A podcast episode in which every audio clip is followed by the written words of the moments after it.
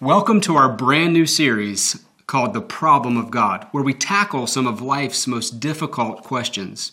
There was a poll taken not long ago, and it asked this If you could address God and just be assured that you were going to receive the answer for your question, you knew for sure that God would answer your question, what would you ask?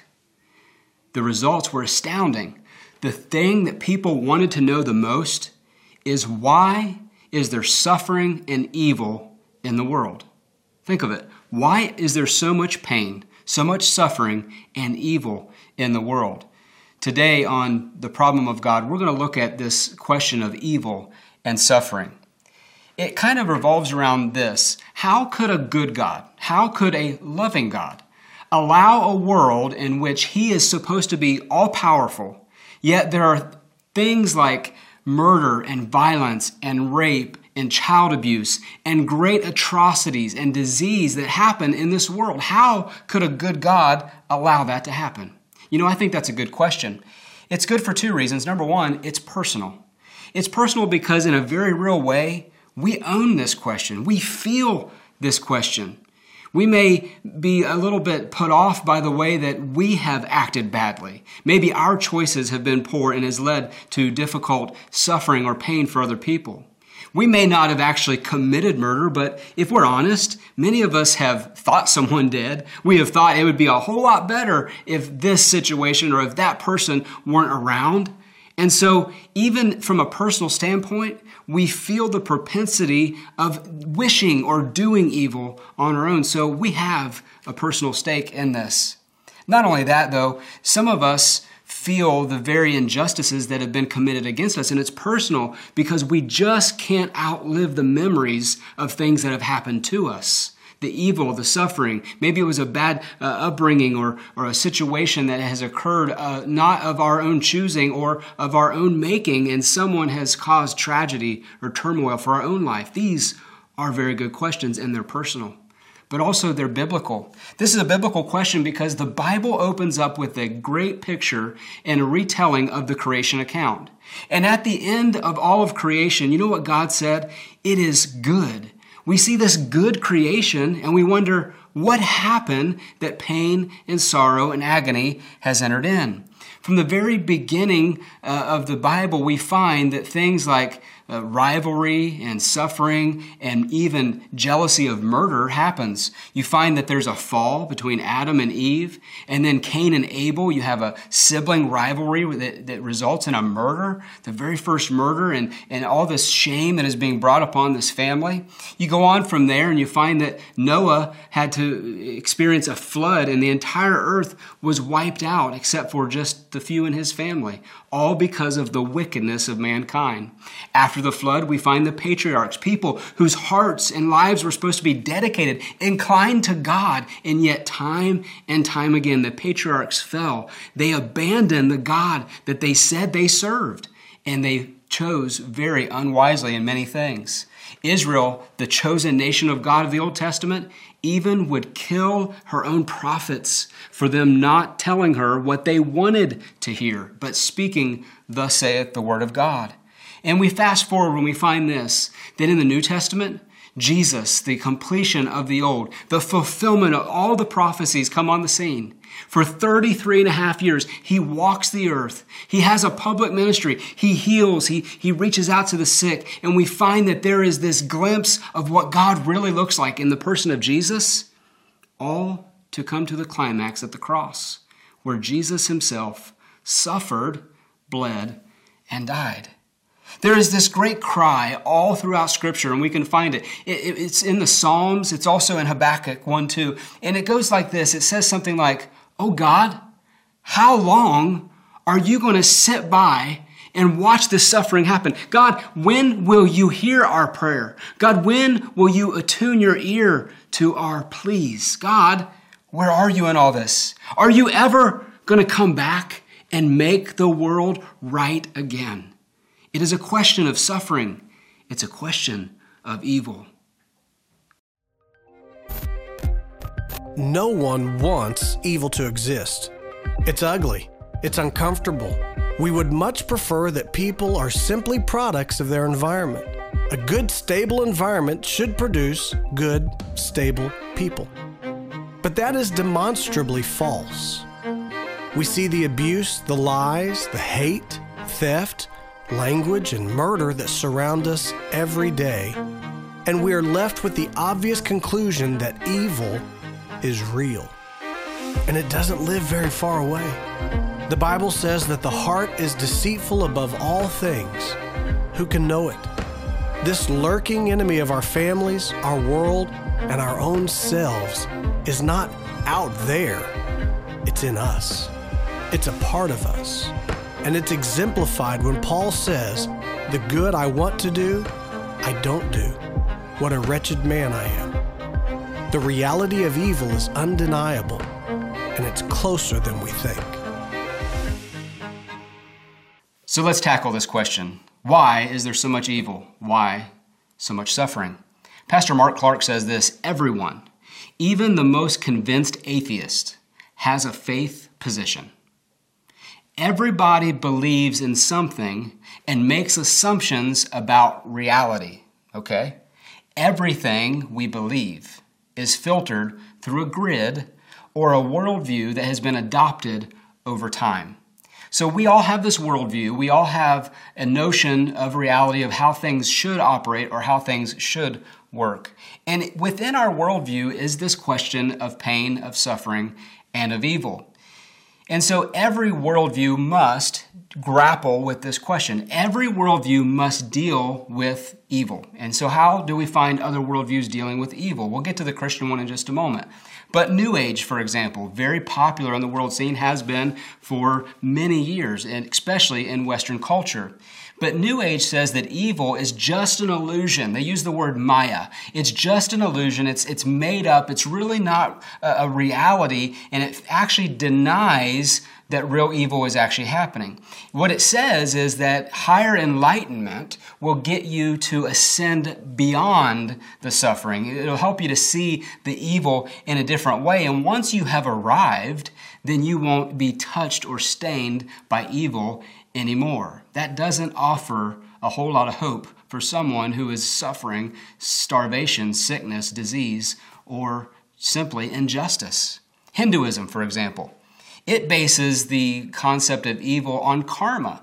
Hinduism says that you are suffering today or you're living a great life today, all based upon the choices and the deeds of your previous lives. And therefore, there's nothing you can do to uh, mitigate or minimize the suffering and evil of another person. Why even try? That is the road that they have to take because of karma. That's why in countries of Hinduism, you'll find that they won't even uh, destroy or, or uh, kill certain animals. People are starving in the streets, and yet they have animals running rampant all around because they think that those are their ancestors. They have been uh, put into this experience because of decisions and choices that they have made before.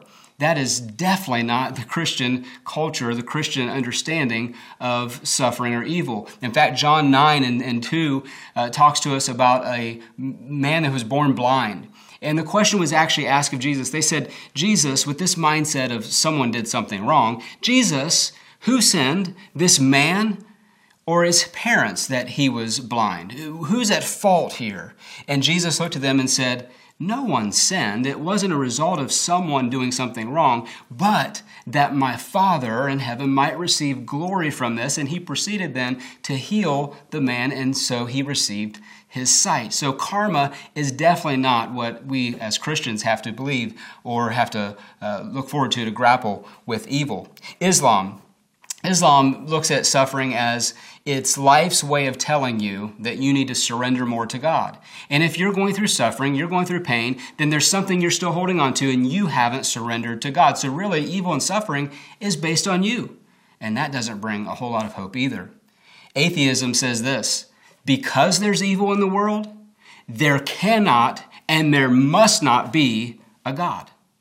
It just denies God based upon the existence of evil. Now, I realize all of these are a little bit oversimplified summations of every one of these world religions or philosophies, and we could go much deeper into them. But the Christian faith doesn't take that approach. The Christian faith doesn't simply, in any part, just define evil and suffering and say, okay, there it is, live with it. Actually, in all 66 books of your Bible, you will find that there are illustrations, examples of people overcoming tremendous odds just to get to the other side and realize that it was those odds, it were those things that caused them to be propelled forward in their faith with God. And what the Christian life does offer is hope and a promise not just in this life, but also in the new creation, when Jesus will make all things new. When the new creation, according to Revelation 21 and 22, there's no tears, they get wiped away from our eyes, and all things become new. Now, if we're just simply looking for a clear cut answer, why is there suffering and evil? Then we can say that we live in a fallen world and that when sin entered in, the corruption and the decay started, and death was a result of sin. Perhaps evil and suffering, while not caused by God, certainly can be used by God for redemptive ways. Best-selling author Malcolm Gladwell says this. He has a study in the University of London where he found that one third of highly successful entrepreneurs were dyslexic they couldn't even hardly read or they read backwards or they saw words in a, in a way that most of us would not see words.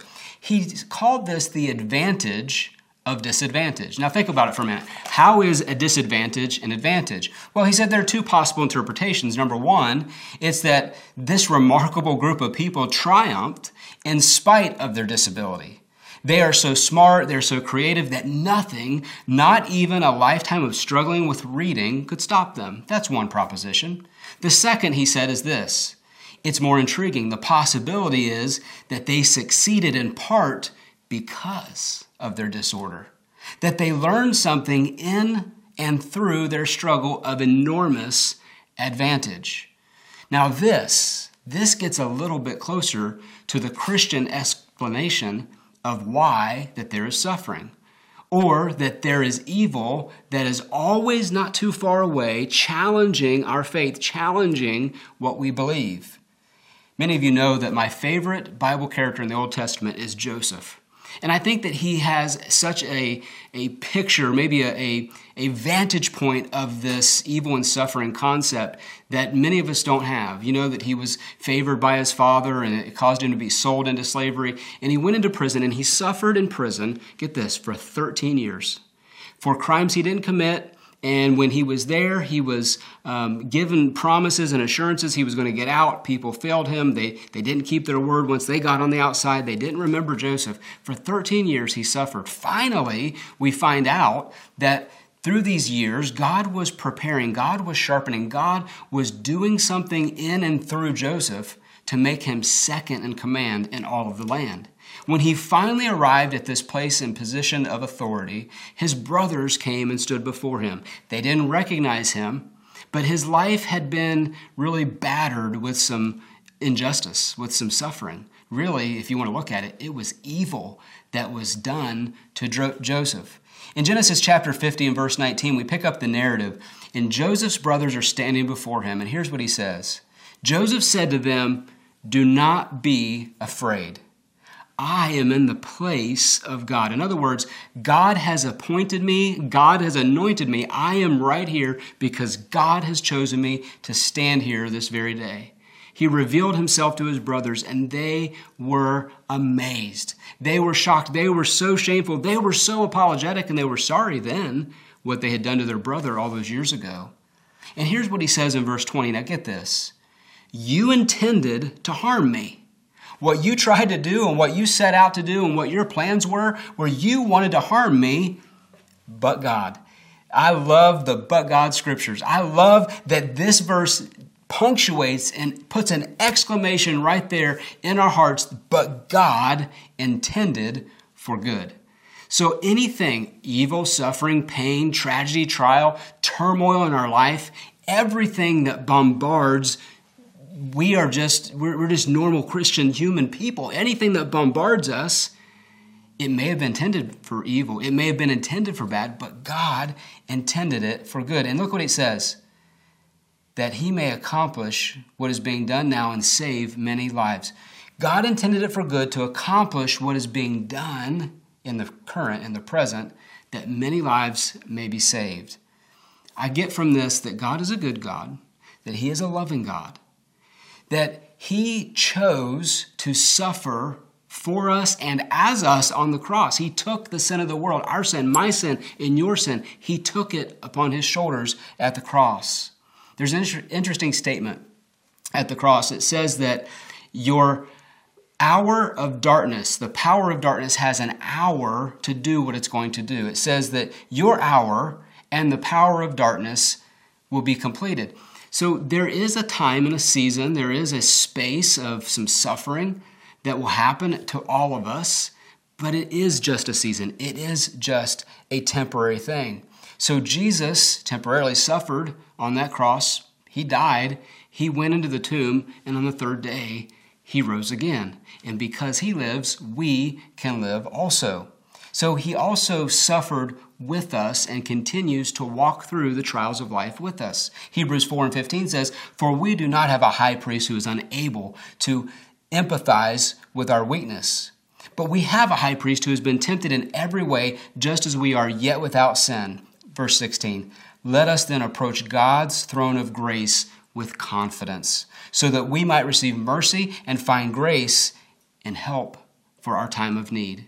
Maybe you're in a time of need. Maybe you need some grace. Maybe today you need God's help. Well, all you need to do is call to Him. He's walking through the trial with you right now. I'm going to close, but I want to invite you to do something. We're going to do this every time that we get together during this series. I want to invite you to take one step closer to Jesus by faith. Now, you say, how do you do that? Well, here's a couple of ways. Number one, you may be listening today and you say, I'm not, a, I'm not there yet. I'm just not ready. I kind of get what you're saying. I want to go there. I'm just not ready. Well, then here's what I want you to pray Lord, I believe, but I have some unbelief, so help my unbelief. And that's one step closer to Jesus. Maybe you're not yet in, but you really want to be in. And so, for you, what I would say is that step closer to Jesus is to repent to receive the free gift of salvation and to become a new creation in Christ. But maybe you're in this third category. You say, you know, I'm a follower of Jesus. I, I, know him, I walk with him, but I really want to go deeper. I really want to know how to make an answer for those who ask me a reason for my hope. I want to know more about how that I can respond in my faith. And here's what I would say for you is just simply tell God today, where you lead, there I will follow. So whether you're just not sure and you're testing the waters, just tell God, I want to take a step. I don't know what that means. Just a step. I'm not ready yet, just a step. Or I'm all in and I want this gift of salvation. Or, God, I want to go deeper. Pray one of those prayers. And if you do, will you please email us? Will you comment right there? Let us know that this is affecting you and that, that you're receiving ministry from this uh, broadcast. And we want to get in touch with you and tell you how you can be part of the family of God, how you can get more involved in the things that God wants you to do in your life. God bless you. We'll see you real soon.